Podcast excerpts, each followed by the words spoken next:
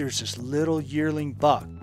This was the meanest buck I've ever seen in my whole life. If he could keep his antlers on, I mean, uh, he'd probably have all the ladies. I one year I was photographing a big bull elk. Right. He just ran this whole area. Right. He got in a fight. He sat in the corner Oh, really? for the rest of the fall. This guy understood. Hey, if I want to live to to do this another day, I'm gonna back off.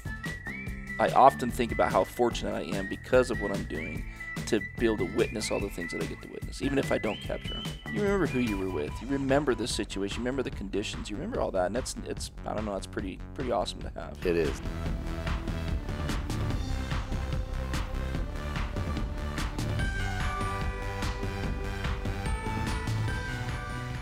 Welcome to another episode of Wild and Exposed, your wildlife photography and outdoor adventure podcast.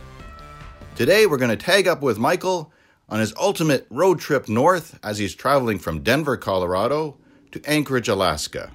He's mid trip and has met up with a couple of other talented photographers and has recorded a podcast. I've listened to it, it's a good one. It's like a fireside chat amongst buddies. Welcome to Harlan Cooper and Jason Loftus. Today we're sitting here talking with Jason Loftus and Harlan. Do you go by Harlan B. Cooper? Or you do that on Instagram, but do you Harlan just- Cooper's fine. Harlan Cooper. Yeah. Where are you guys from? Uh, Utah, northern Utah. Yeah, I live in Layton, Utah. I've lived in Utah for about 40 years now, so quite some time. Forty years. Yes. I've considered moving to other places. I just can't seem to find something that, that I quite like, you know. I, Utah's pretty centrally located. There's a lot of air, Yellowstone's 5 hours, Denver's 8, Reno the other direction 8 hours. So it's a great location. You're in the same spot. I'm in Ogden, so a little bit north of Harlan, probably about ten miles north. So yeah, it's pretty tough to beat. So where do you guys shoot? What what's your specialty, or do you have a specialty, or are you just wildlife? It doesn't matter if it if it sucks in oxygen, you're gonna shoot it, or what?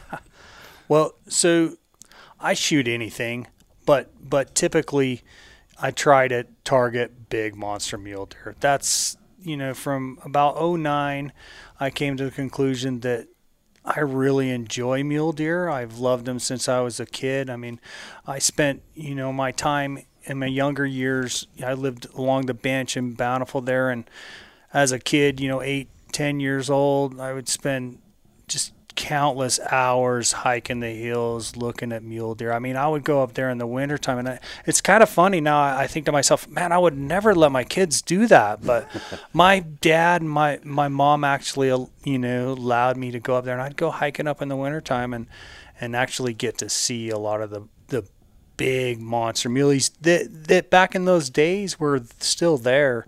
And, uh, that's kind of how I got my start in photography is, um, around 15, you know, I remember I'd, I'd go hike and spend a bunch of time up there and, and I always, I'd talk to my friends about the things that I saw, you know, hey, man, I seen a fox up there. They just didn't believe me, honestly. I mean, a lot of people just like, yeah, right.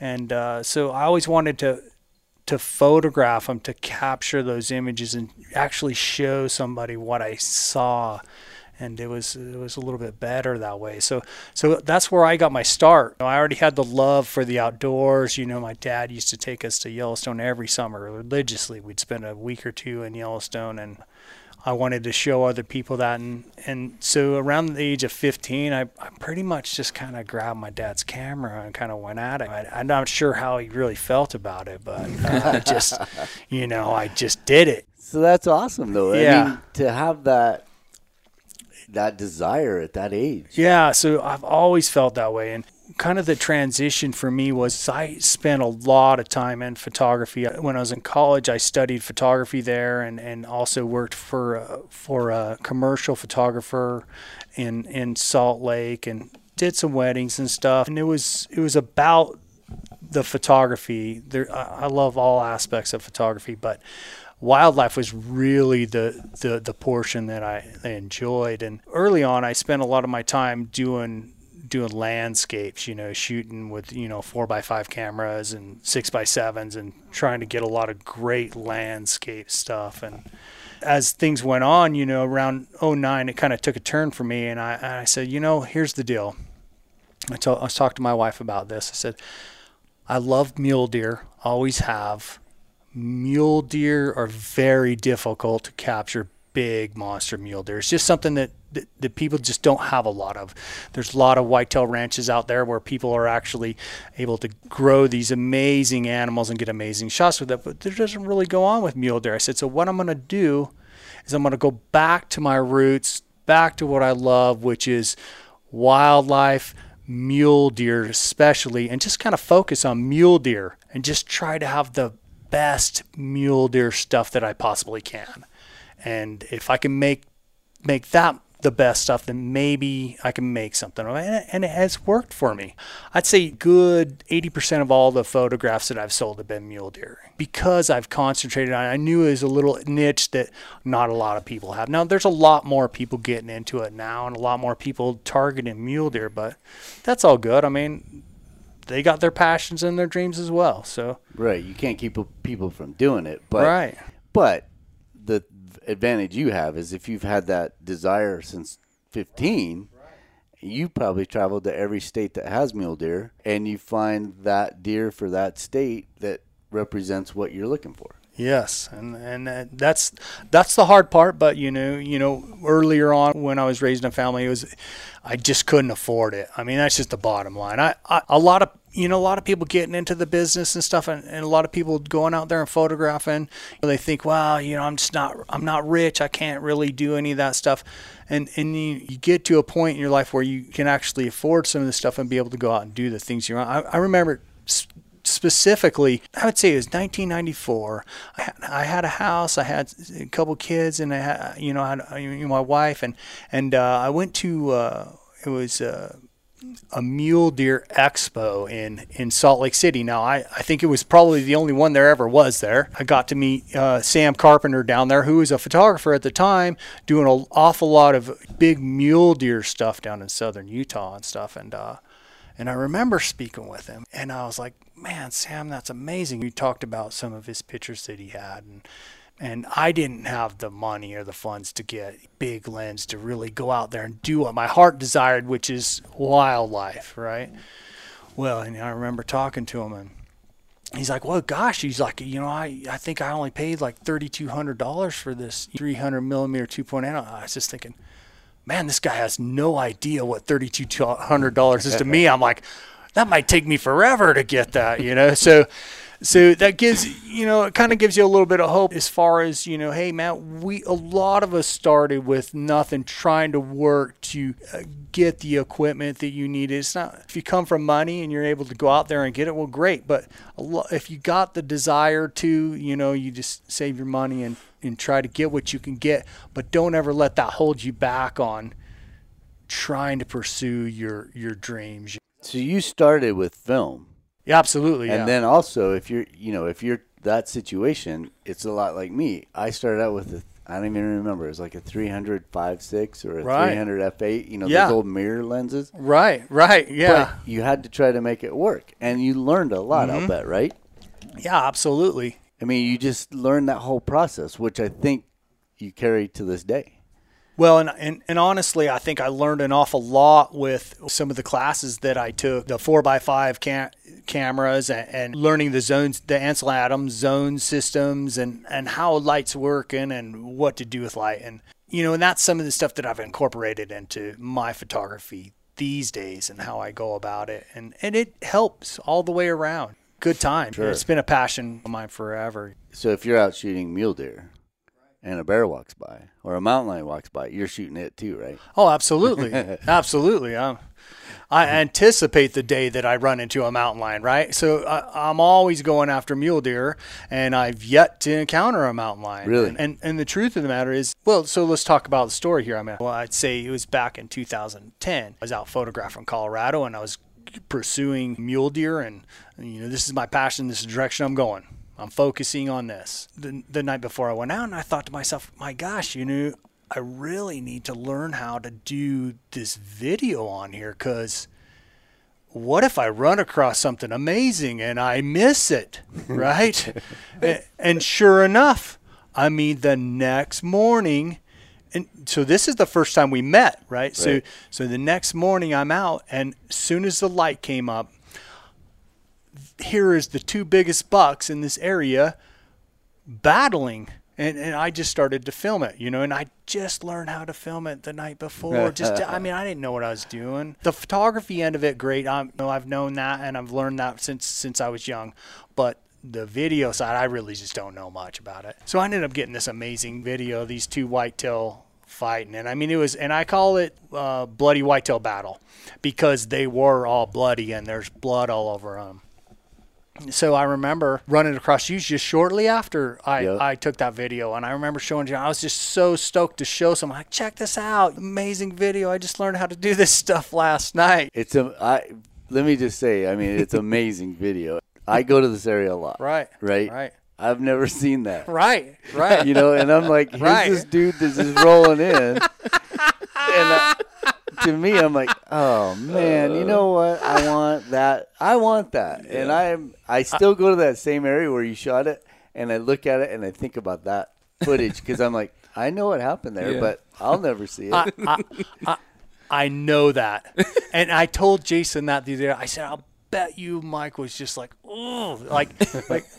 Because I know you, you were doing that stuff at that time, you Yep, know, and yep. I hear is some this dorky new guy coming in, yeah, just bragging about it. I get it. I didn't know? take it as bragging at all. Right. I- I, talked. But- I took it as like, man, he was in the right place at the right time, and Yeah. he knew what the hell, Yeah. Yep. what what was going on. So kind of to finish up that story, I had you look at that video and and, and it was a little shaky. I mean, it was on my Wimberley head. I wasn't prepared, and and I remember you saying, "Yeah, man, you really, you know, you need to get a fluid head." And wow, what's a fluid head? You know, I had no idea. You know, I don't do video. I never really paid much attention to it at all.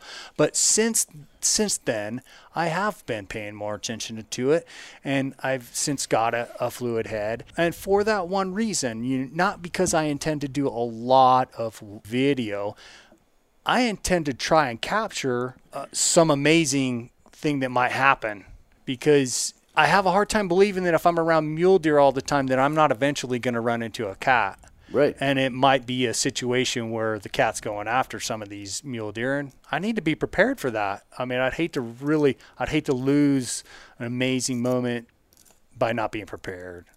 so, So I can't believe with that amount of time that you've been out there with those deer that you haven't. You, can do you ever sit there and think how many have I walked past? oh yeah. Because you know it happens, right? Well, so so I think the same thing, right? So the odds are getting better every day I go out. I mean, it seems like I mean, mule deer are one Eventually of it's their gonna primary happen. food sources, so they're gonna Yeah. be they're. Surely you've walked by. So- Well, don't you wish you had a little like Oh. device on your belt that would Yeah. just like sensor. beep, beep, Yeah. beep, beep. Oh yeah, I'm a, there's a mountain lion within hundred yards Yeah. of me right now, but I you just don't like know it. stop and like, okay, what's finding? It's probably better not to have Yeah, that right? though, right? Because I don't think I want to know. yeah. All right, Jason, we're hearing a little bit from you. Give us a little bit of your background. Well, now we've had you on the show before, so anybody that's listened to that will hear know that. But sure. Sure. just in case someone's picking it up now, just Yeah, give us sure. a little snapshot. So yeah, so me, same kind of story. I grew up not from the camera side or photography side. I'm actually fairly new into the photography game, but grew up all my whole life, you know, with wildlife and either whether it was hunting or just out enjoying them. Um, and then it just kind of grew from there, just out witnessing things and wanting to capture them. Same kind of story, you know. You tell people about these amazing experiences, and they're just like, yeah, whatever, right? so yeah, get into the camera, you know, start with a point and shoot. Um, just yeah, that's not doing it. It's fi- Oh, I just need to buy a good camera, so I save my money, get a good camera, and then same thing. It's just not cutting it. So then I just realized, yeah, you're gonna have to figure this. You have to learn. You know, you have to go figure this out. This isn't as easy as just buying a good camera and pu- pushing the button, right? So, anyways, through YouTube and through a bunch of different things, and you know, I've had some pretty good friends that have helped me along the way. You know, like Harlan, for example, and I shoot with a couple other guys that have been really good about kind of take me under their wing, if you will, and just kind of you know teach me some things. Let me learn the hard way some, but you know also pointing out some things that can help me. You know, throughout that whole process, kind of end up here today, and I think I've gotten serious about it probably last four or five years. That's what I was Um, just going to ask you. So when did you start with that first camera? Because Harlan, you said 94, 95. Well, so no, I mean, as far as regular photography, I started when I was 15, so we're talking, you know, 85. 85. 85 and then when I started getting serious about the digital was 06. 06 is when I when I bought my first digital SLR. So and then you started when? So I started probably in 2008 ish Okay. with the just kind of the point and shoot, you know, game. Um, and then I point and just shoot as in point just and shoot like, like little, literally like the Sony, size of a cell phone, and you're going out. eight megapixel, whatever. You're gonna right? make Just- this happen. Yeah, that's- I mean that's all you need, right? So- right? you just whip it out of your fanny pack Right. and away you pull go. it out of my pocket, bing, bing, bing, right? Yeah. duh. so it's kind of funny when I think about it now, but yeah. So, but then that just kind of progressed. And when I finally got my first DSLR, I think it was probably, it was probably about 2004, 2000, or no, I'm sorry, tw- 2014.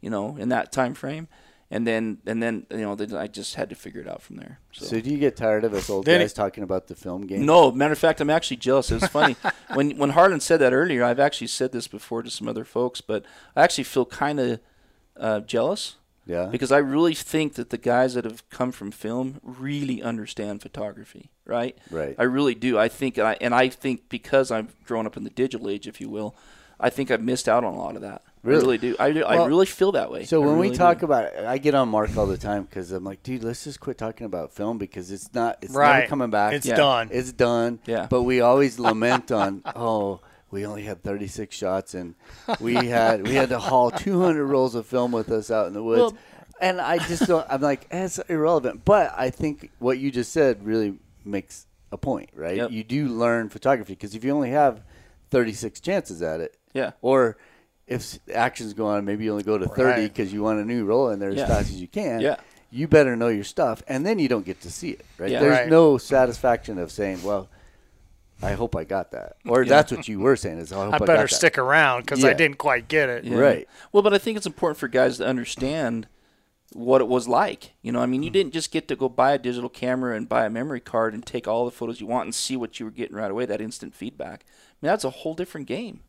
You know, and Right. for I think it's important for guys that are coming up in the digital age to have an appreciation for what it used to take to make an image. I, I guess that's my point. Right. So I actually have that respect for guys that have come up that way, and you know, I don't know that I'd have been able to get into the game because I don't know if I could afford it you know, to be able to buy that film to get you know and to understand enough about ISO and that to buy the right ISO film and then know that that rolls you're that's what you got.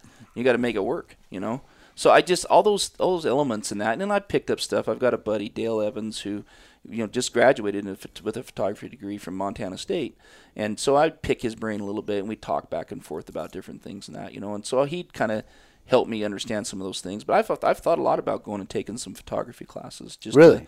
yeah, I mean, I feel like I'm I've I got a lot to learn. I've got a lot to learn. There's But no doubt about it. let me just be really honest. If Yeah. you, if anybody goes out and looks at your Instagram feed, um, which is Untamed Images by JL, Correct. Yeah.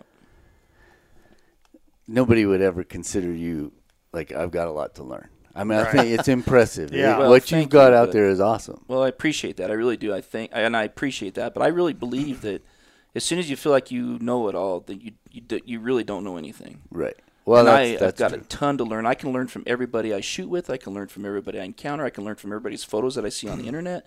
And I think that's just the right attitude to have about it. You know. So you touched on it. When I first met you, I, I was following your Instagram, or I don't even remember how it all happened, but you, we did, I think we did our other interview for this podcast, and you said Harlan's name. You're like, yeah. if Yeah. I wasn't for this dude, I wouldn't be. Absolutely.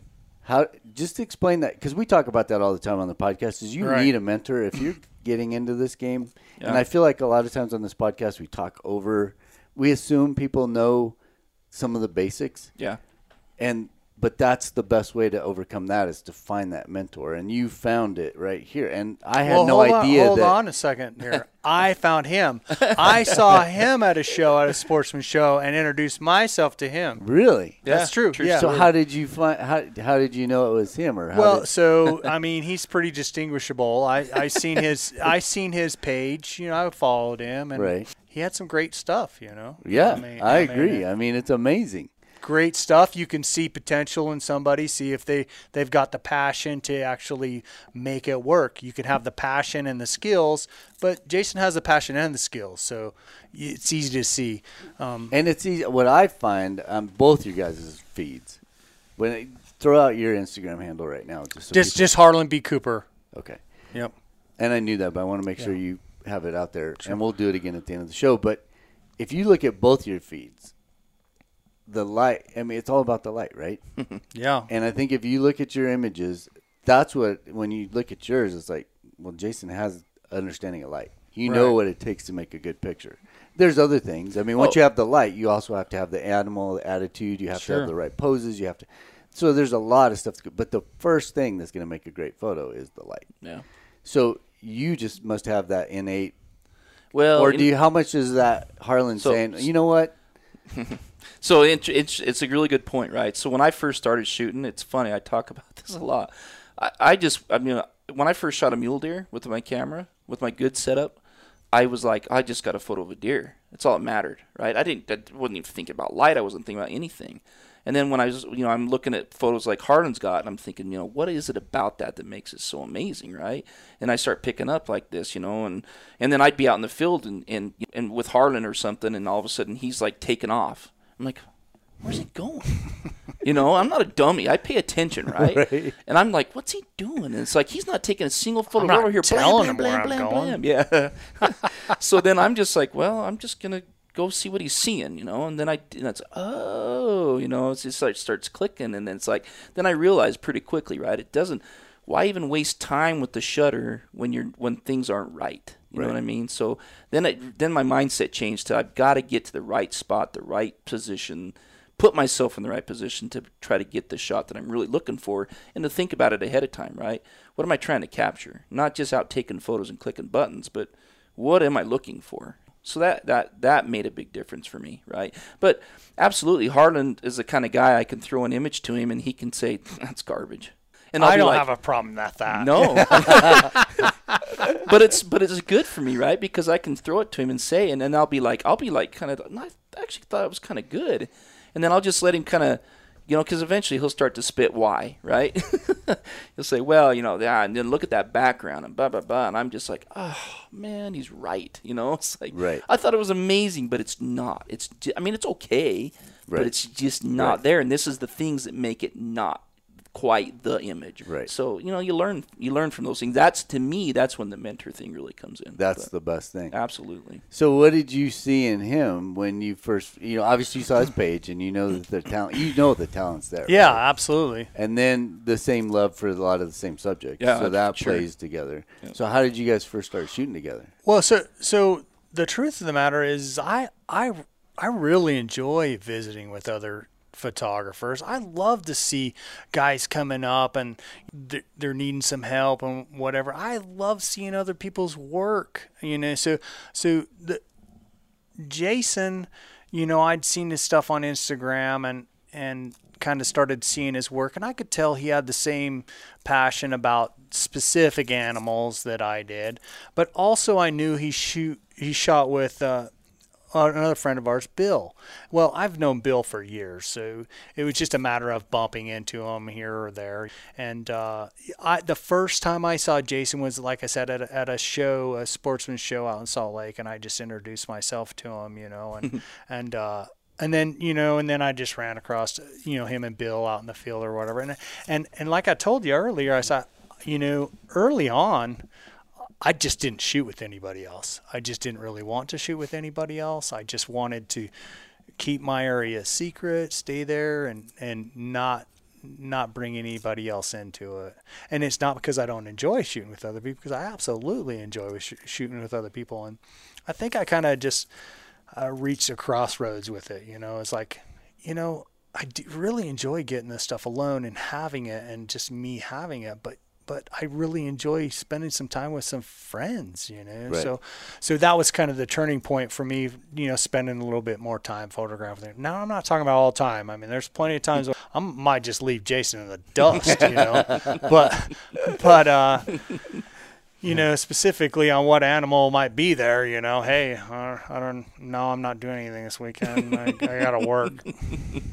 but at any rate, so so I started spending a little more time shooting with him and Bill and you know some some of our other buddies, you know, a little bit here and there, and it just once you start building camaraderie with your friends, it's kind of hard not to shoot with them sometimes. It's it's a lot more fun that way. When you can share that experience, right? I mean, Yeah. and, and the whole reason we started this podcast is I was always thinking about those times where you know you got two or three guys out shooting, And when you're shooting, you're shooting, right? You're not jabbering with each other. Mm-hmm. Right. You're, you're shooting. And then you all have these little moments that you remember, and you all have these little, man, I got this cool shot.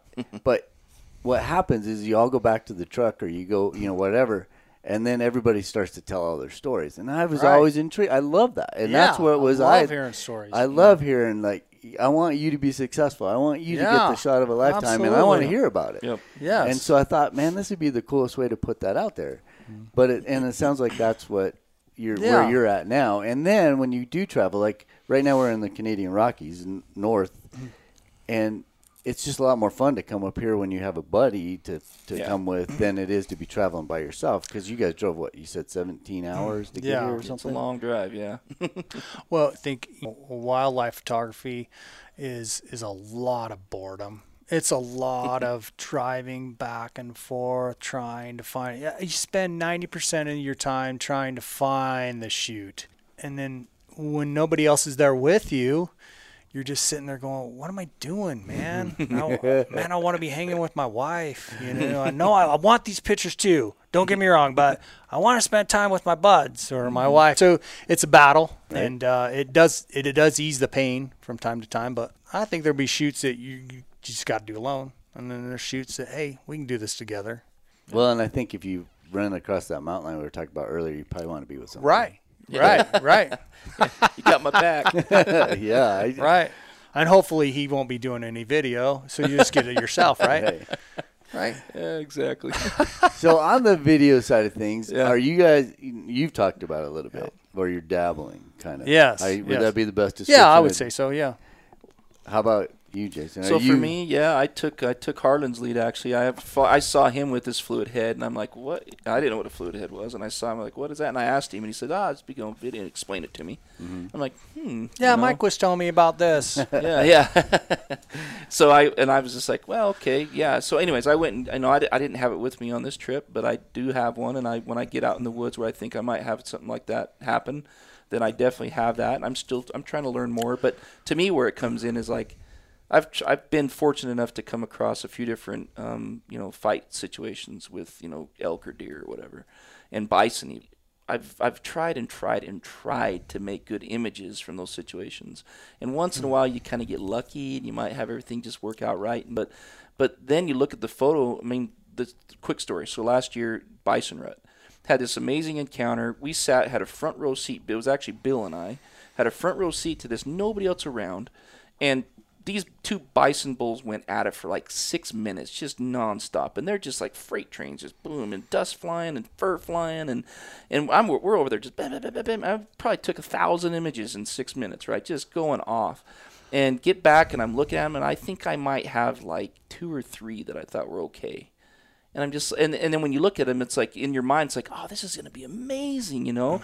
And then it, it's just like, no, it just doesn't tell a story. Doesn't tell the whole story. And so now it's like, I want to be able to switch into that video mode when I see something like that going down. So you can actually tell that story. So to me, that's where it comes in. You guys were telling me. I was asking you the other day. I'm like, are you using neutral density? Are you using any of that stuff? No, You haven't Rookies. got that far I, yet. I am not No. that advanced. but you may not want to either because Right. the problem is the one the issue I run into all the time is like you either got to kind of commit to one or the other Sure. because Yep. there's there's those moments where you don't have time to make it look really great video. Yeah. And if you have it set up to look like really Right. great video, then all of a sudden if you want to still, you're not going to get the still. So, Mike, if I get an amazing video, it's gonna be choppy because I'm gonna have a, a, a you know a higher higher shutter speed. It's just uh, that's just I'm good with that. Right. and I think as this, I mean, do you guys see that the whole thing is changing, right? This Oh, whole yeah. Right. photography world's changing, and everything's digital, and everything is immediate satisfaction, and they're putting it so. As we progress, and as you can tell more of that story through the video, Mm-hmm. do you think you'll grow in that direction more, even than you are now, or do you think there's just, for me, I, I to be honest, my love is stills. The only reason I got into Yeah. video is because I wanted to compete. Sure. And I didn't feel like I could compete Right. with the bunch back in the day. Right, right. Everybody had stuff locked up, and I'm like, nobody's doing video. I'm going to start, and it worked. Sure. Yeah. But I still that taking that moment in time where you just nail it and you get it. There's nothing like it, Yeah. right? Right. But do you guys ever see where you're like, ah, I- video could I- get to that point for me now that I can put it on my phone, or now that I can share it with somebody, or now that I could create a little film, or now that I could throw it on YouTube?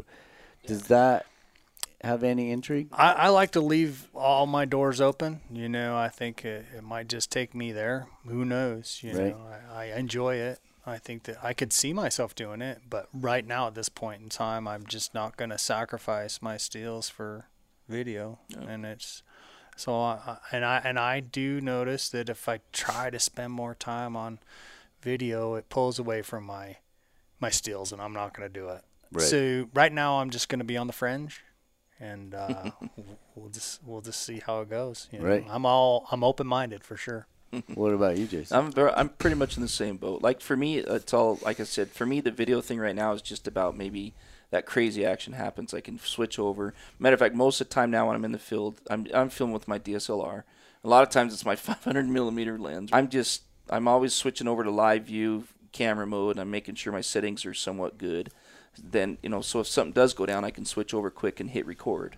But to me, that's the extent of it at this point. And I don't know. Hart and I were talking on the way up about this. To me, and I get it, everything progressive for you. The whole you mentioned the, on the la- one of the last podcasts, the whole autofocus thing, mm-hmm. right?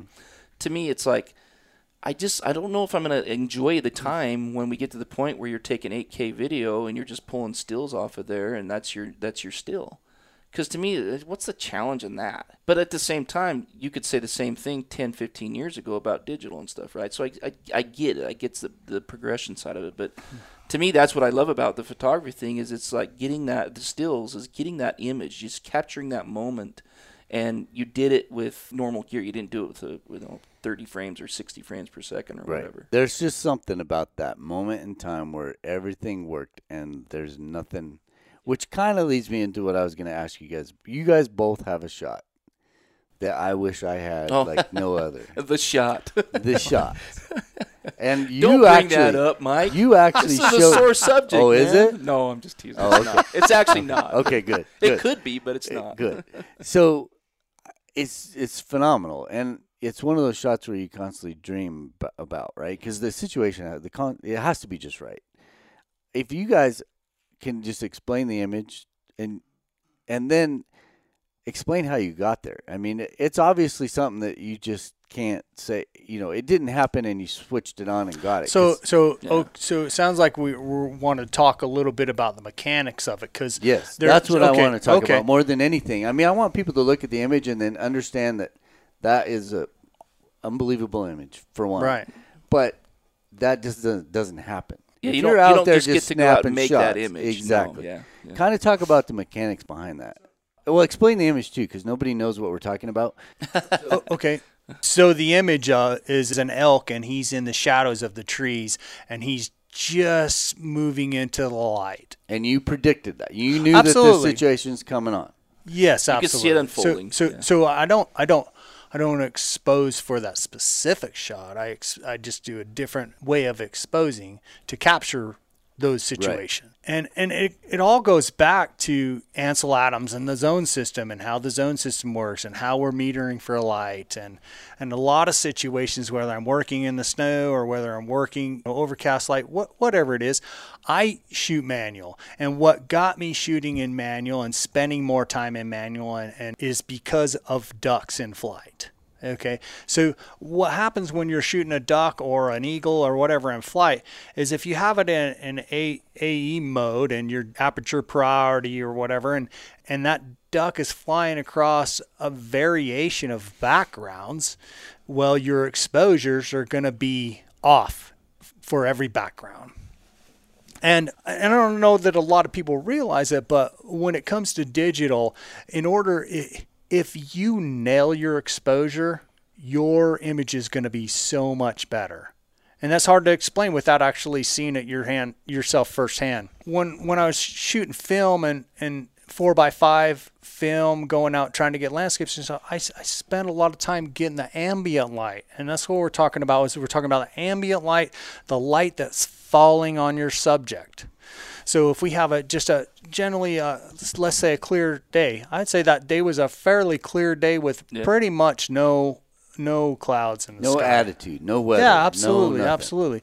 How I go about it is there's there's a thing that they called 18% gray, right? Which is what which is what we used to use back in the day. I mean, a lot of times you could pick up a gray card and face it towards the sun, meter right off that gray card, 8 by 10 gray card, and get your exact exposure. That's what your camera's doing. It's taking everything in that frame and it's taking it to 18 x per percent exposure. So essentially that's what I do cuz I with Ansel Adams and how he did it, he always shot for the highlights, right? He wanted to m- maintain his highlights and then he would develop for the shadows, the detail in the shadows. Well, you can do that same thing with digital. I mean, you shoot for your highlights because if you miss those highlights, you lose those highlights. That very same picture, if I had photographed him and I wasn't didn't have the exposure for the ambient light falling on the subject, well then I would have lost the highlights in in horns and different stuff, right? And so that's what I spend my time at, and, and I've learned over the year to years to understand what 18% gray is in the field. So that's the key. You know, green grass in the gray tones is 18% gray. So, you know, when I'm at the swamp and I'm photographing ducks, I'll set up for my ducks and I look throughout the landscape and I find those tones. Okay, those bushes over there are the closest thing that I have here to 18% gray.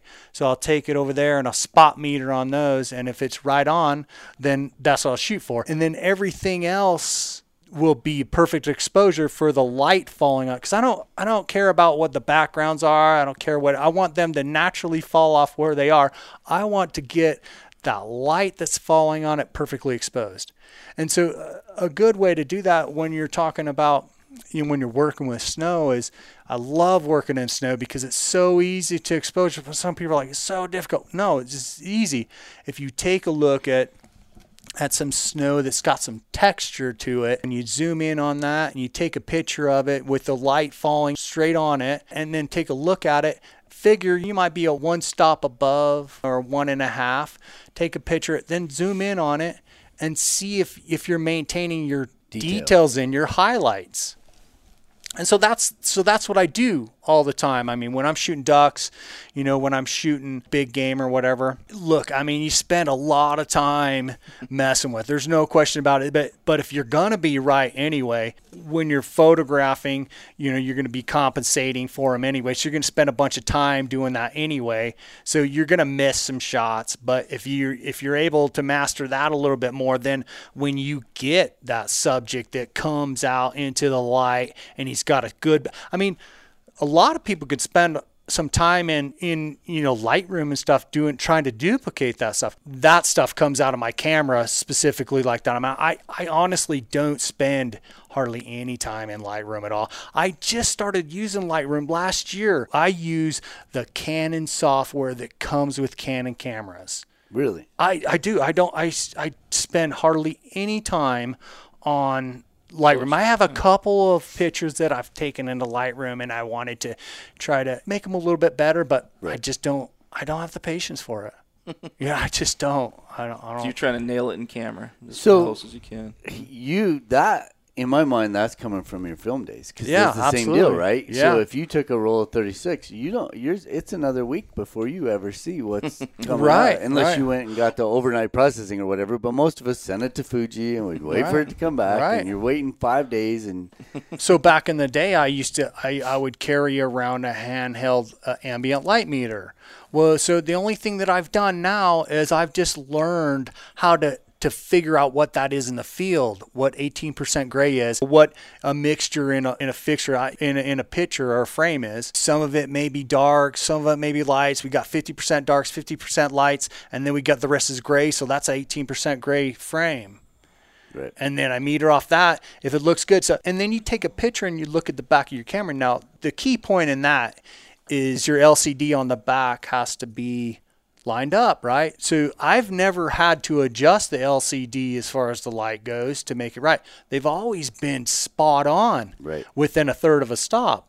So I can use that as a good judge. If, if I'm thinking I'm right or maybe a little off base, I just snap a picture, look at it. If it looks good, great. I'm I'm rolling at least till the clouds roll over or you know something changes, and then I'm just if you see me in the field, I'm always checking. Every time there's a little down low, uh, I'm checking, and and you get to the point where you, you're seeing it change through your lens, and you just start adjusting because you have an idea where it's going to be. know. Yeah, so it's it's a lot of work, but once you spend some time at I it, think your- it's a lot of work for people that don't.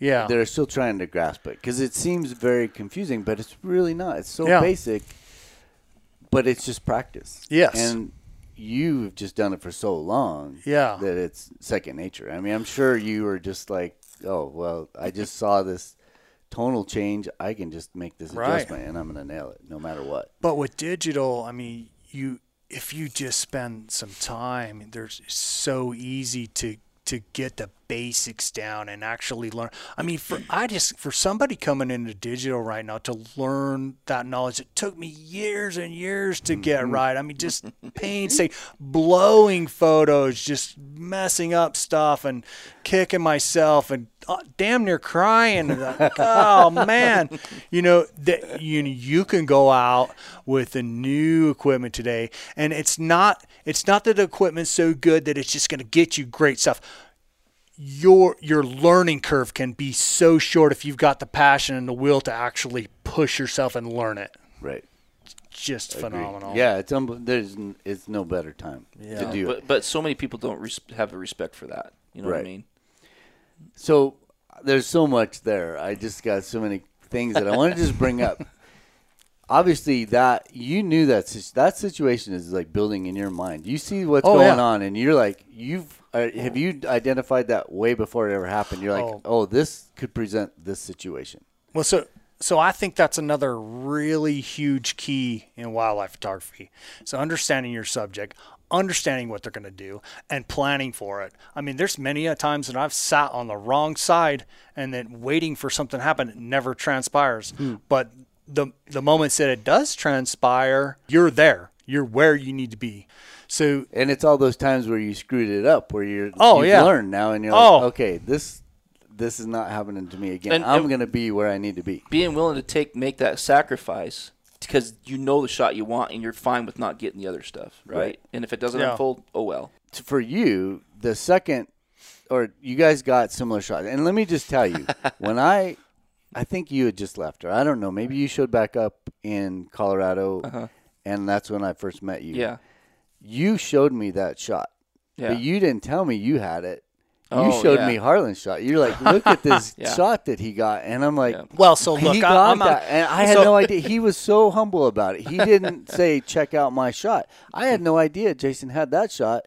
I thought Harlan just freaking nailed this shot of the He century. did. He did. And but so that was my question to you: is you, obviously you guys are shooting together. yeah. Are you spouting out? Are you saying get ready for this, Jason, or did you already oh, know no, that no, no, too? No. He in that situation he did. He's done that before for sure. So he's saying, But in this situation, no. I and I'm believe me, I'm not bragging. I just Right, I could right. see it unfolding so as well. you were prepared for it too. I was prepared 'Cause that that's something you got to be prepared for. It's Well- not like something that you can. But if I hadn't learned those little nuggets about ambient light and all that, and how to expose properly and all those things, right? I'd have, I could, I would have totally missed it. I kind of wish I would have not told him.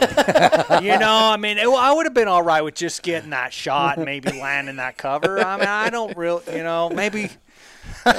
Maybe I need to shut my mouth a little more.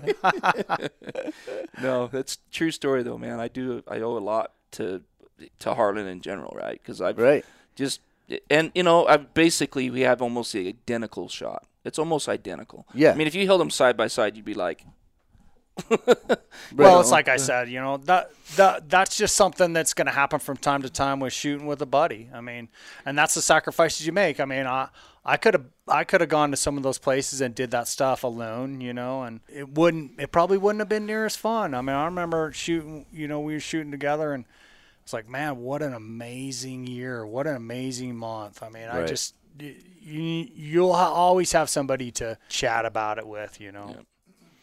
Yeah, but he was super awesome about it too, because he could have been, it could have been a sore subject, right? Right. But when I landed that cover on that, and which was I was super pumped about, obviously, right? Right. And super humbled about. it. I just, you know, it's been a goal of mine. But Harlan was just was good enough to not just go out there and complain about it or something. I mean, Right. he makes a post about it, congratulating me and Right. and just you know supporting me. That was huge to me, you know, because like I said, I was like he didn't he missed the part where I was kind of fanboying when he introduced himself to me. Because I'd been following his stuff, going, man, this guy's amazing. So Right. yeah, so I feel pretty fortunate because I feel like I get to, you know, one of my best buddies now. Oh, I didn't know that, my- Jason. You need to say that more. Oh, sorry, I didn't Yeah. realize you liked my stuff that much. yeah, Well, that's why I wanted you to know that he was showing me your shot. I had Right. no Yeah. idea Jason had that shot until I saw that. In fact, I think I saw your post. right. Well, I'm not stupid. I'm going to get that stuff out there quick. Yeah. You know, so, it didn't work for me on this time, though. I was trying to prevent it from ever posting it, but it didn't work. That was the joke way back when, when we were all when I was shooting a lot of stills. It's it really boiled down to who could get back fast Yeah. enough and get it Yep. processed and get it to the editor. Yep. Because if you were the first one, you, you know, Yeah. you had it. Yep. So that that is a huge, huh? Well, that I mean, I think there's a lot to be learned from that image, and it's just one of those deals where honestly, I don't know that I've been. You you you're thinking about that particular situation, and that where you guys shot that, I know where it was at, but it, it's it's perfect for it, right? But you Yeah. still have to have. Oh, yeah. The stars have to. Oh, everything had to line up for sure. Oh, and, oh, yeah. and you're right. You have to be looking for it. You Right. know? So in my camera, I set it up for that situation. So if it happens in a moment's notice, I'm gonna get it. That's just how I shoot. I don't. I don't. I'm not interested in the details and shadows. I just assume they drop off. If I want to try to bring them back and post, You could post. I can. But I'm not interested. I like the dramatic. and it is. Yeah. It is. It's kind of it's one of his signatures, right? Too. If you look at Harlan's page, you'll see that, right? You'll see a lot of these. And he he didn't mention this either, but not just big deer, but big critters. Period. Right, Right. right, right. His page is loaded with nothing but big animals, right?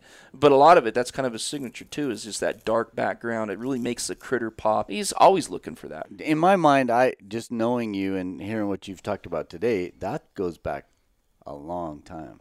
What? Well, you just have big- to understand light. Oh, right, And you also right. have to. I mean that you've probably been working on those images and seeing that situation where like, oh, this could happen here, and that's what you're going for. And it's like Jason said earlier. You're willing to forego these average, you Well, know, so- typical shots Yep. for the chance, just the chance that this might happen.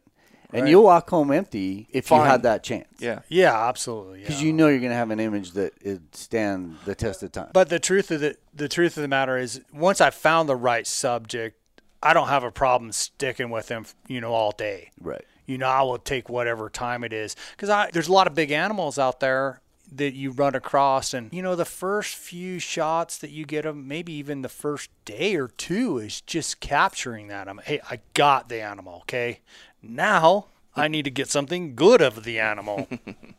That's the challenge. you There's know? a lot to it because every animal has its own personality too, Yeah. right? And it oh, does things a certain way, and it takes a while to learn that because you'll know, oh, hey, this deer or this rabbit or this snake starts Right. here every morning, mm-hmm. and it ends up over there. right. I'm gonna try something different today. I'm mm-hmm. gonna go over here, and I know he's gonna show up. I don't know.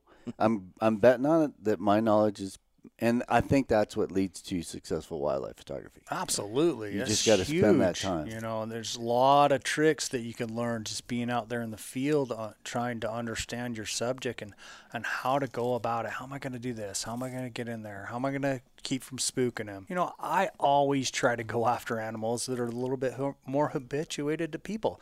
But even some of the animals that are habituated to people, you may push them in to an area that you don't want. You might you might not you know you might get them to the point. There's a lot of mule deer out there that yeah they may be somewhat habituated, but they're not that excited with you being there. Yeah. Right. You got to approach them a little bit different. Yeah, you take your time. You build a rapport. You you Yeah. respect the animal. You let them have their space, and then you're invited in almost. Yeah. right? So so kind of a funny thing that I've learned about animals, and and some people may not realize this, but especially I've noticed it with mule deer is is is if you're if you're following a deer and you're trying to get stuff good stuff with it, and you know most of the time when you're moving in on them or whatever, and you're just getting going, they they don't know about you. They don't know if they just want to book it, you know, whatever. But what always seems to work for me is when I'm moving in on them, and I'll spend the whole day with them once I find them. But at some point in time, they decide to lay down, and in my mind, when they first lay down is their check on you. If they lay down and you approach them, Game they're over. they're thinking you're coming after them. So then then you're probably going to have a real battle the rest of the day. What I do is if they bed down, I bed down myself near them where they can see me and they know I'm not trying to get them. And then they're like, "Well, oh, he's not coming after me." And then even if he, I mean, if you want to jump them, get the shot, whatever, you know, they're if you just sit down and relax.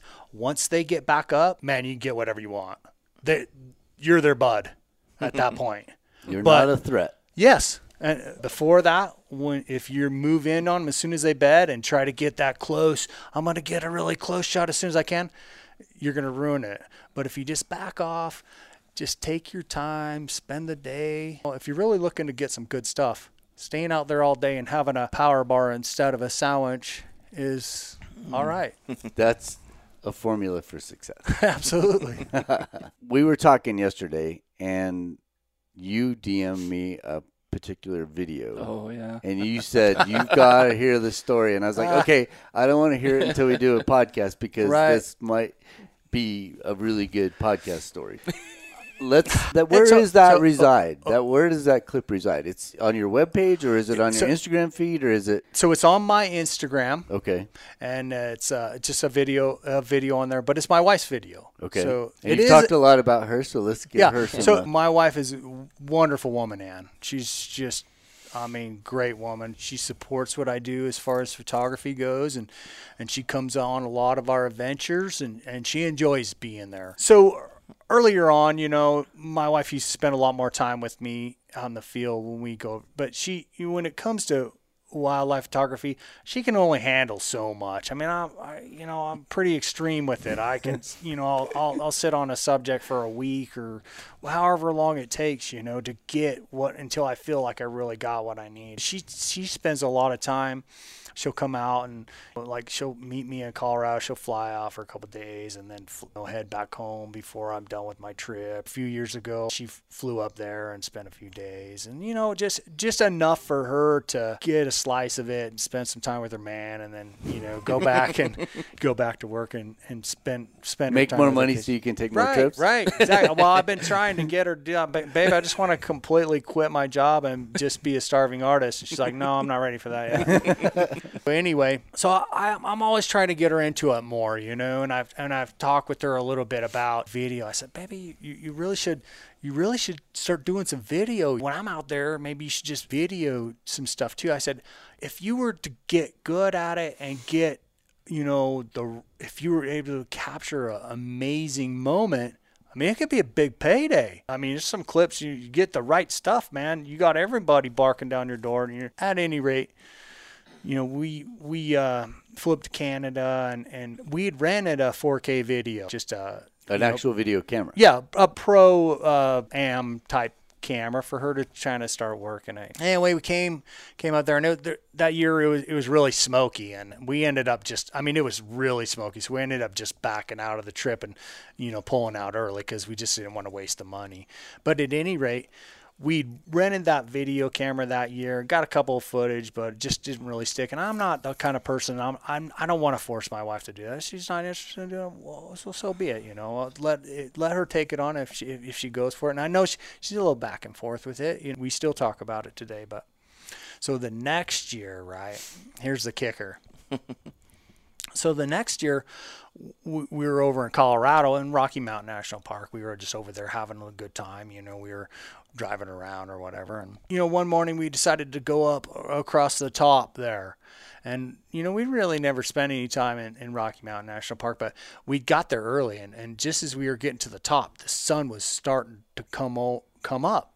And these big bull elk started, they were at the top of the ridge and they were coming over the road. They were going to come over the road. So immediately I get out and I'm just snapping away, snapping away, you know, just uh, amazing shots. I mean, it's just with the background and the glaciers and the snow just made for such a beautiful backdrop. And then the, the early morning sun coming up. It's just it was amazing. But at any rate, I finished uh, photographing there, and I, I get back to the truck, and my and my wife was she's like, "Oh, you got to see this video I took." and I was like, "Video?" I'm, I'm like, she, I'm like, "Yeah," and she's like, "Yeah, on my phone," you know. And I was like, and she shows me this phone, her phone video, and it's the bull elk started fighting a little bit, and they were up on their hind legs, and they were kicking at each other. You know, big bull elk. Now I've seen that a lot with you know cows and maybe smaller bulls, but I really can't say I've ever seen it with a big bull elk. But these two big bull elk were doing it, kind of staggering around up there with this backdrop unbelievable background. But I so I looked at the video and I was just like, my God, babe, that's it. You know, you got the video, but it's on your cell phone. no.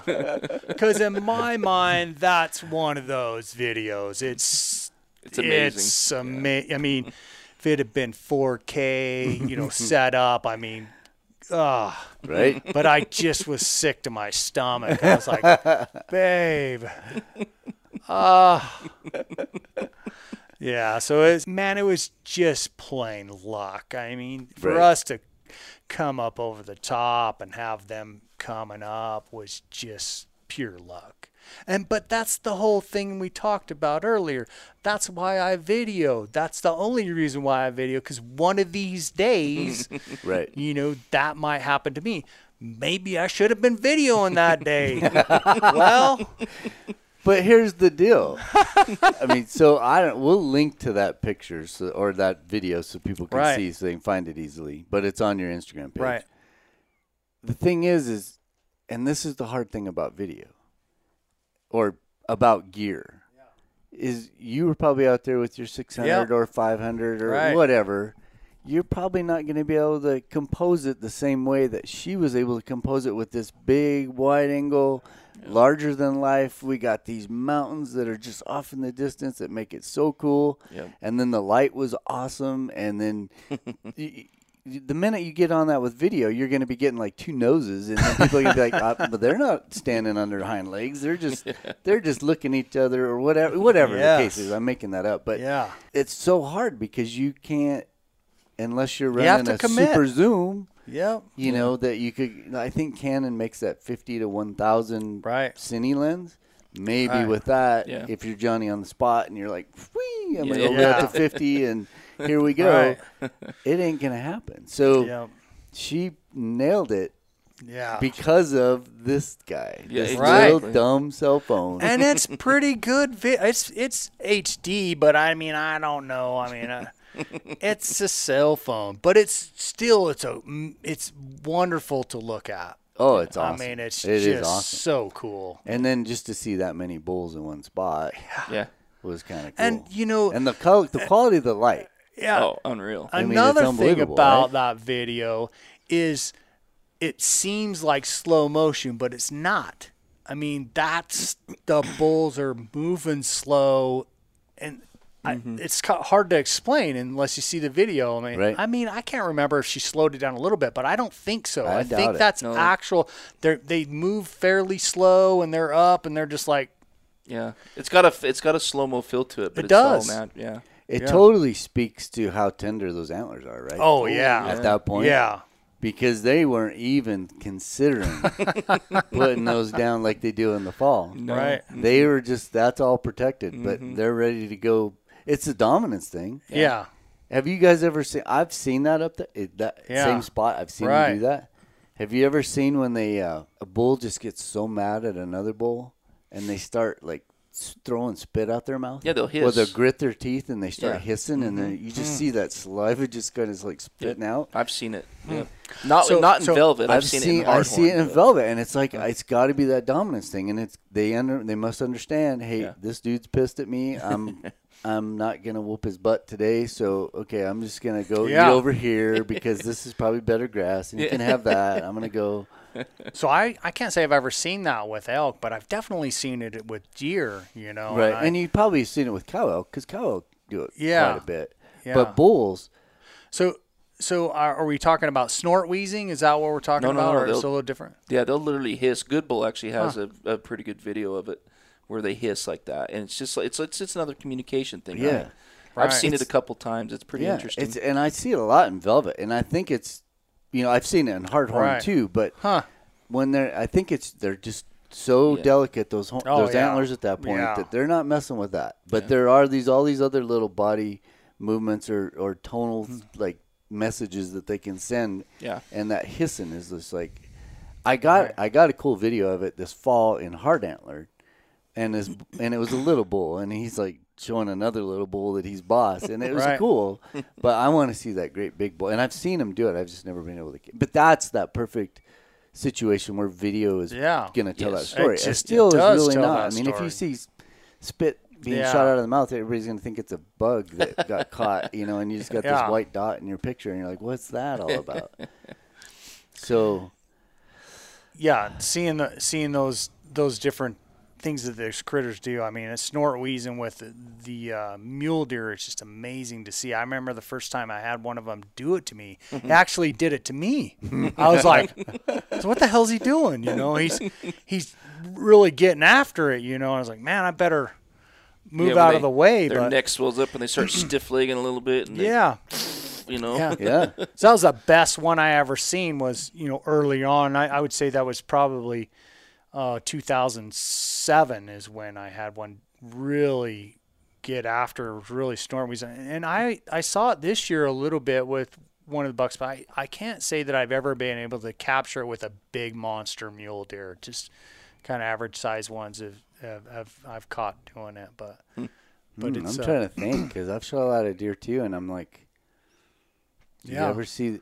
So I was telling you earlier about a big whitetail buck that I was photographing, and the situation I ran into with him is if he show up, everybody would leave. Yeah. he didn't Yeah. have to express any Right. dominance or do anything because everybody was just flat scared of him, and he just ran the roost, you know. So I wonder if that's a, well, maybe you don't Yeah. see as many big bucks doing that. I don't yeah. know.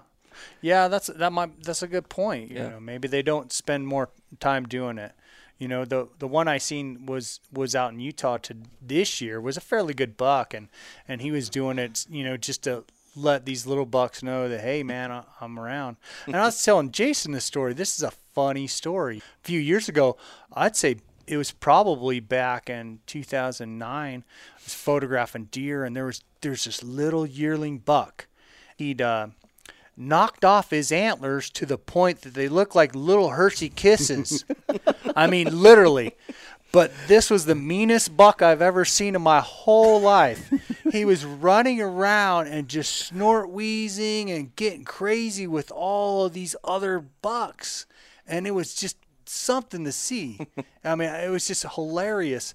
I can't remember. We made a name for him. Angry Spike. What was it? Angry Spike. Yeah, it was just it was I, it was the funniest thing I ever seen, and he just the whole time I was there, he just all the other bucks that were anywhere near his his age, he was just kicking his head down, snort wheezing, stiff legging and at him, you know. So he wouldn't do it with bigger bucks. no, no, yeah, yeah, no, kicked. no. He was just a, But if it's a similar sized buck, he's like, Oh. oh, yeah, I'm I'm still I, even without my headgear, Yeah. I'm I'm all he was the in a bag of meanest. chips. Well, no, but so I was thinking to myself when I was when I was like, I'll bet those little nubs there hurt, you know, when they dig into another deer's head, you know. But meanest buck I ever seen in my life just kept going around for. I mean, the whole time I was there photographing, and I should, you know, really I should have been videoing him. I mean, it was just such amazing behavior. I should have just Yep. man, even just put away my camera, grabbed a video camera, and just started filming him because it was just amazing. I still laugh at it today when I think about it. I need to go back and find some of the pictures of it because I took some pictures of Right. him, and and, and once you put a, a little bit of, of a photograph to it, and you see him all with his head down and just snort wheezing, and I mean, he's tiny buck. I mean, and if people don't photograph or understand mule deer, it's it would be hard to understand this. But if you know anything about mule deer, Yeah. you you can realize how funny this is. oh, it's hilarious. Yeah, especially just a little buck like that. Yeah. That kind of attitude, you know. Right. It's like that's amazing. Well, that just goes to dom- show you dominance. I mean, uh, that deer, if he could keep his antlers on, I mean, he'd probably have all the ladies. But what's funny is he's you you wonder d- is he going to understand that you know what this headgear is important and I can't be knocking him off every year. I can't be getting in all these fights. I can't be this little bad boy of the. I don't think he's You- gonna. I don't think you know, he's. does that even run through their mind? It's I doubt it. Because I it's don't think funny. so. I one year I was photographing a big bull elk, and he was the king, right? He Right. would just ran this whole area. Right. He got in a fight, broke one of his antlers off. Mm. After that, he sat in the corner Oh, really? for the rest of the fall. Huh. He would not even come out and play the game because he just knew that Right. he, he was going to get He's done. his butt handed to him He's if he done. yeah. and he just went from king of the hill to absolutely nothing. And he Yeah. would just sit in the he would he would sit under far end of the field hmm. all by himself, and he just Yeah. didn't play anymore. Hmm. Interesting. I, I I think the same thing. I wonder if they do know. The Yeah. next year they're like, huh, I need to take it easy a little bit here. Yeah, do they? I don't know. But then Uh, if but you've I've ever seen go I've seen mule deer bucks that have been totally busted up and they could care less. they just They, they it. it's like they don't even know they're gone. Their hand. They're, well, they they're have some busted up, sharper you points on there. You know? Right. Yeah, and that's we talk about that too, right? Is those sharp points when they get busted up? right. You know, especially if you can get inside those other big antlers, right? I mean, that might be just enough to be like, whoa, stay away from that dude. You know, but I don't know. That's it's interesting. I mean, I wonder. I mean, that my story would lead me to believe that this guy understood. Hey, if I want to live to to do this another day, I'm going to back off. But your story is like, mm, yeah, I'm gonna, Oh, I'm he gonna didn't just care. give it. He was just ornery. Yeah, it's know. probably those teenage hormones, right? Oh, They're man. like, okay, you know what? Yeah. Uh, uh, throwing caution to the wind Yep. here. Here we go. Yep. I mean, so so this buck, if he had horns, they were only going to be like five inches. He was, a s I mean, literally, he is a spike. I mean, I, I, he may may have only had two or three inches Right. before he broke them off. But he But broke them off that he in broke someone. them off, right? Yeah, exactly. Yeah. That's crazy. Wouldn't it be cool to know who his dad was, just Yeah. to see what, you Yeah, know, how they- what? how There's they so much. out. I think that to bring this all around, that is why we're all out here, right? Yeah. Because it's all that kind of stuff. We're we're getting good pictures. We're learning. We're constantly learning. Mm-hmm. And I don't think there's a day go, goes by where I'm out photographing something where I don't learn something Mm-hmm. or witness Oh, a yeah, behavior absolutely. that it's like, wow, Yep. I had no idea. Yep. And it it's something that is not abnormal to them, and it's not like something Right. that they did. It's just whatever the situation was, or whatever the topography is, or whatever the weather was. They happen to do it in front of me, and I get to see it. Yeah. I Yeah. love that stuff. Yeah, it's I just absolutely- love it, and I don't feel like it'll ever stop. No. No. That appreciation for all that stuff, right, and just Right. witnessing those things is is a huge part of it for me too. I mean, it's fun to capture good images, and I, don't get me, I'm all about it, right? But but I often think about how fortunate I am because of what I'm doing to be able to witness all the things that I get to witness, even if I don't capture them. You know. I'm always like, why aren't more people like me? Why don't more people? And then I stop myself really fast. I'm like, no, I don't want any more people. Yeah, out right. here. I want this all to myself. I just want to have this. Uh, very good. this experience for me, you know. But then I want to go share it with people. Yeah. well, so wanna- so Yeah. uh, like a funny thing along those lines is is that Ben buck when I was photographing the buck Norris out there, you know, I, I can't tell you how many photographers you know I've I've talked to over the years that have come up to me and they're like, oh man, I was gonna go photograph that buck. I so wanted to go photograph that buck, but I just never made it out there. I should have made it out there. I'm like. Do you have any idea how much I enjoy hearing that? I love hearing that. Thank you for not going. Yeah. You know, I mean, I'm all about other people getting good images too, but there still is a little bit of competitivity oh, there. I mean, we're, we're it's human nature, Yeah, right? right. Because you want to get that. oh, sure. You want to have that one of a kinder. You want to have that, but you also want to share it. And if you can get like, my best friend and I have the same image of a. It's that caribou in the mouth of that grizzly bear. Oh, yeah. right. I mean, we were standing side by side, and we're like, right. Oh, yeah. you know we're shooting away and it's it's fun to have that Sure. because we share that memory to this day and we talk Absolutely. about it i mean we see each other a lot but that still comes up it's like Oh, remember yeah. that time or you know and that's that's a special kind of deal Well, the to story that. behind it too, right? I mean, we, Yeah. I think we've talked about it before, but the stories that go behind all these images are, you know, especially when you have that image to reflect back on. Yep. You remember who you were with. You remember the situation. You remember the conditions. You remember all that, and that's it's. I don't know. It's pretty pretty awesome to have. It is. And it's awesome to have it with you can share with a friend that was there with you too. You know. So- And having that image, I mean, you can always have that memory, but having that image to even describe it a little bit more is pretty cool. yeah. It's Really really, cool. tangible, you know. In mm-hmm. my mind, it's just it's always there. You have something to really represent. And it's nothing better than these days where you actually can carry it in your pocket. Yeah. It's Yeah. not like the old Yeah. days with slide film where we were like, oh, yeah, come check It's like out here. Let this me show you this Yeah. image. You know. Yeah. yeah. Yeah. right, Back in, do you still have a bunch of slides sitting I around? do. I do nothing with them. What do you, yeah. Nothing. They sit up in the cupboard, you know. You- but you can't throw them away, right? No. Oh, absolutely not. Yeah. I'm like, what do I do with this? This is occupying occupying like uh, filing cabinets Yeah. of worthless stuff, but I can't. I'll bet you. I'll bet you. I haven't looked at them in eight years. And then if you did, so let's take you took your best shot out of your slides, Mm-hmm. whatever that is, and you take it and you get it scanned.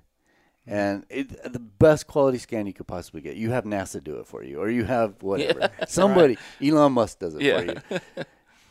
There's no comparison. Nope. There is like you cannot even compare that to a digital image that we can get today with today's camera. Yeah. He, Absolutely. we were talking about that. Yeah. So this is something that we were just talking about, you know, recently, and this this is where, you know, photographers who are just getting in the business really need to have a little bit of hope here because when it comes to photography, all the rules changed in what I would say was 2010 when we got a good solid say 10 megapixel DSLR came out. At that point, everything bef- everything before it now gone. Everybody had to start from there again because no publishers are really interested in a, in the old film that you have. Although it's beautiful and it's amazing and and at its time it was just the best stuff out there. I mean, these photographers going out and photographing at 50 ISO and 64 ISO and 100 ISO and capturing these amazing pictures. It was an amazing feat. But they still don't compare it to digital now.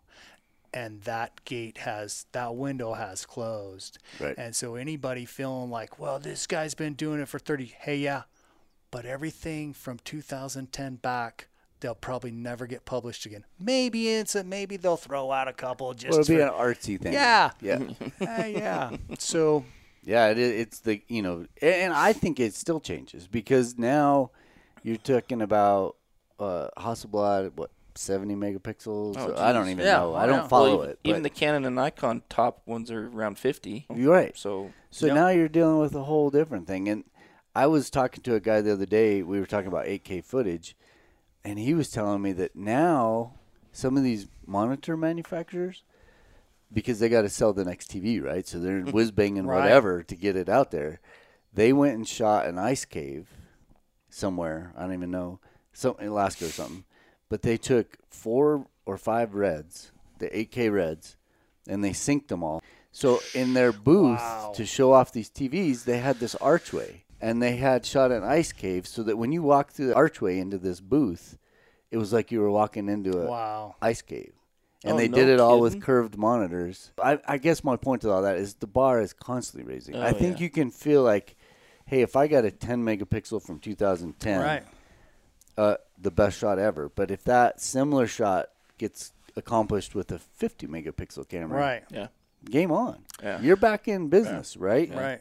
So Well, and I think I think we're just reaching a point in time where resolution at that point is not going to matter too much in in the smaller scheme of internet and, and magazines, but you know maybe for some larger scale stuff, you know some of the more amazing stuff that's still on the horizon it will will make a huge difference there. But for the average Joe, you're good to go. I mean, I I, th- I would say that you know there might even be reach a point in time where there's not a need to upgrade. You know, they're always going to try to figure out a reason for you to upgrade and add something to it and give you that hook. And I'm always going to get hooked. but I mean, you know, I, you know, as I talk to some people, they're like, "Hey, what camera should I get?" People are always asking me that. I'm like, man, don't buy a brand new one. You don't need to. You could get, you know, a, a 5D Mark III for, Peanuts. and and they're still amazing.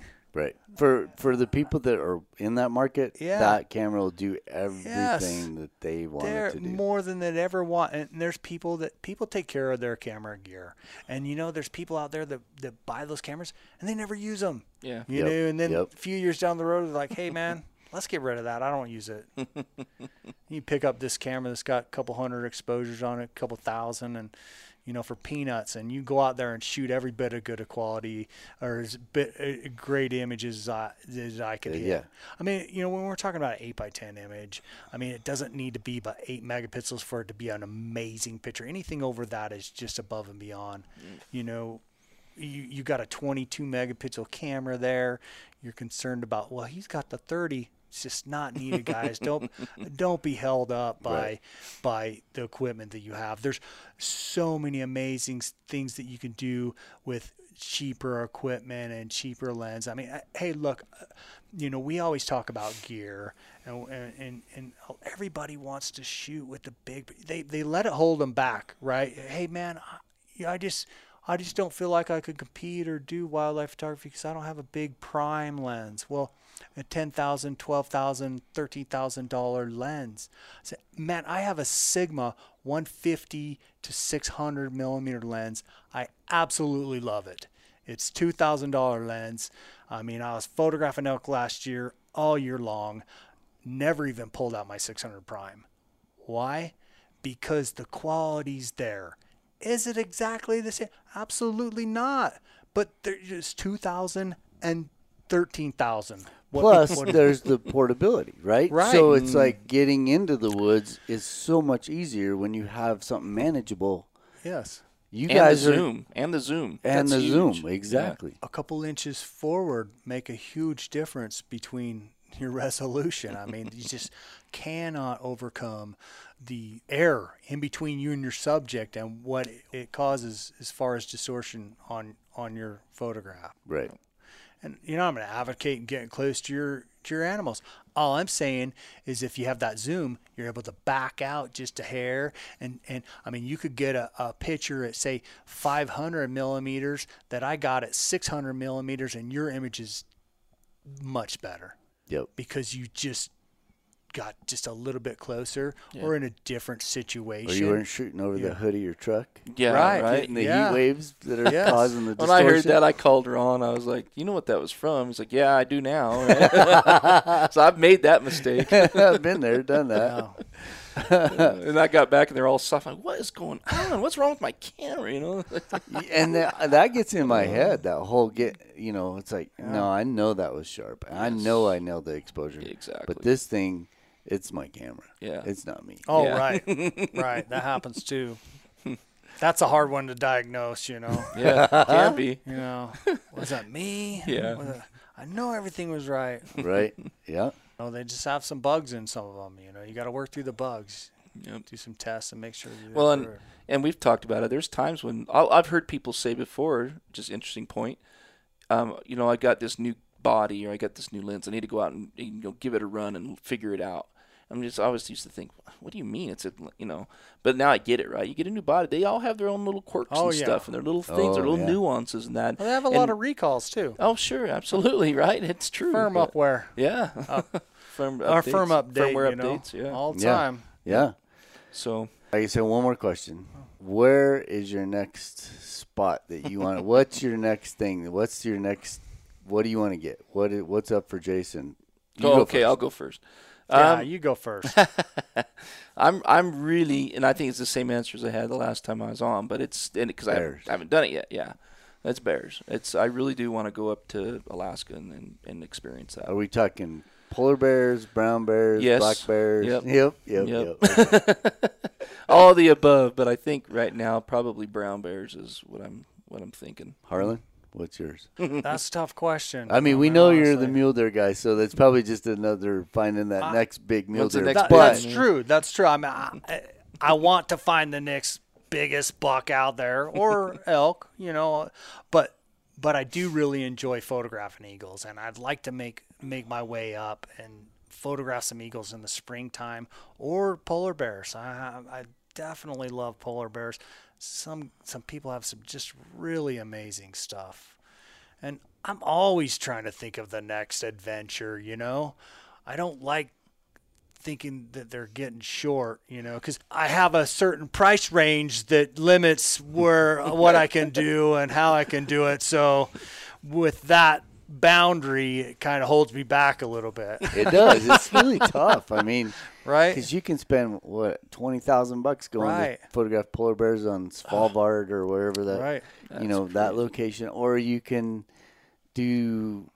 Uh, I don't know. It's just it's the budgets are So so, the- tough because to get to the best spots oftentimes costs. The scary part of all of it is, is if I go spend ten grand on a polar bears or something, that just gave my wife a ten thousand dollar pass too. I mean, I can't do twenty. I might be able to do five, but ten. You, so you, You got to gotta factor that in there. You got to negotiate, man. Baby, this Yeah. one just has to be for me.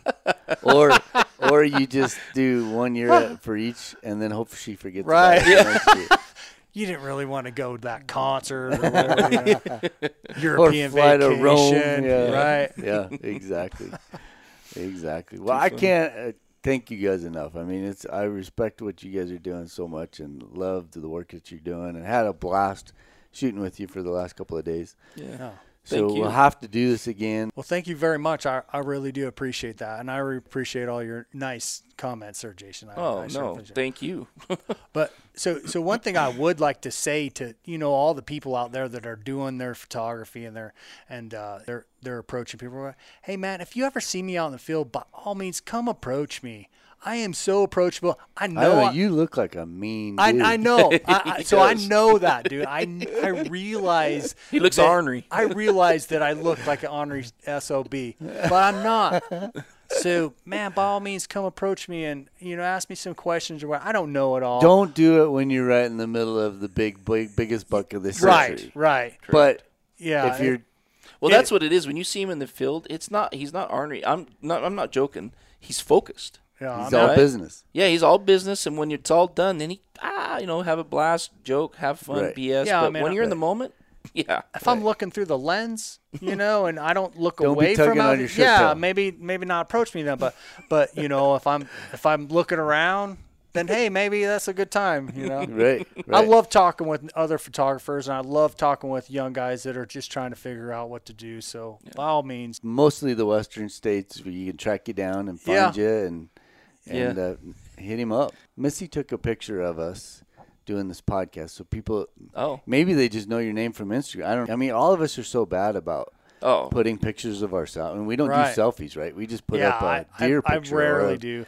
I did put a picture up on my on my uh, Instagram account recently, only because most people just don't have any idea what I look like. Right, You know, right. I'm not a narcissist. I don't like to post a bunch of pictures of me on my on my Instagram. But I You like know what though? to- I don't like it either, but I I think people like it. they they need to see who you are. Yeah, Yeah, and they I do. think if you're doing something that's legit, it's not bad. Yeah. I mean, I'm with you. I, Yeah. I think you can go overboard, but I also think that it's a good opportunity to, to at least give people a snapshot into what your what a day in the life of Harlan, a day in the life of Jason. I mean, I like it. I like. Well, you know, that might kind of look at my picture and go, I'm not talking to that ornery SOB. I'm- look at him. You can tell he's, yeah. Jason, he just looks all smiley and happy. He's like, I'm going to go talk to Jason.